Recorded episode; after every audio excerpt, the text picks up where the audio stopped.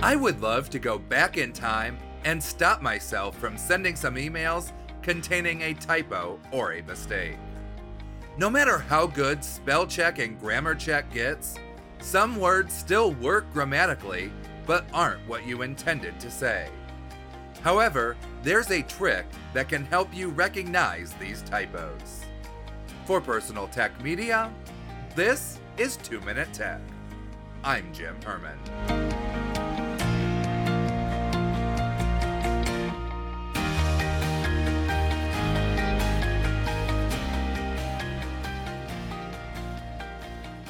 If you hear the text that you've written read back to you, you're much more likely to catch errors and typos than if you read it back yourself.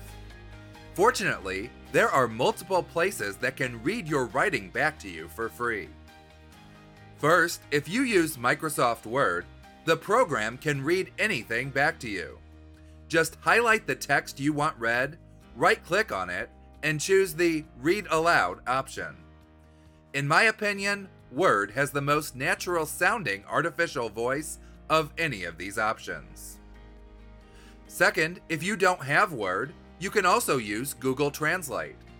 To have it read content back to you, you have to go to the Google Translate page, translate.google.com, not the box that shows up in search results. Paste your text on the left side and then click the speaker icon in the bottom left corner to play the audio.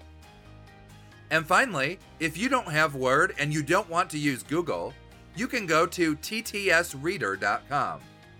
Paste your text into the box or upload a file and you can hear it read back to you.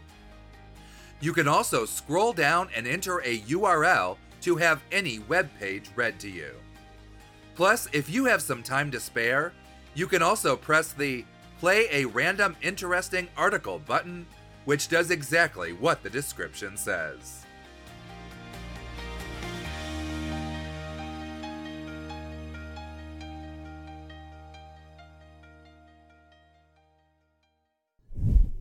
Thanks for listening. If you have a tech question, we'd love to help you.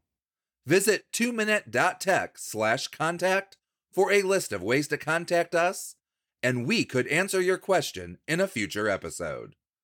Once again, that's twominute.tech slash contact.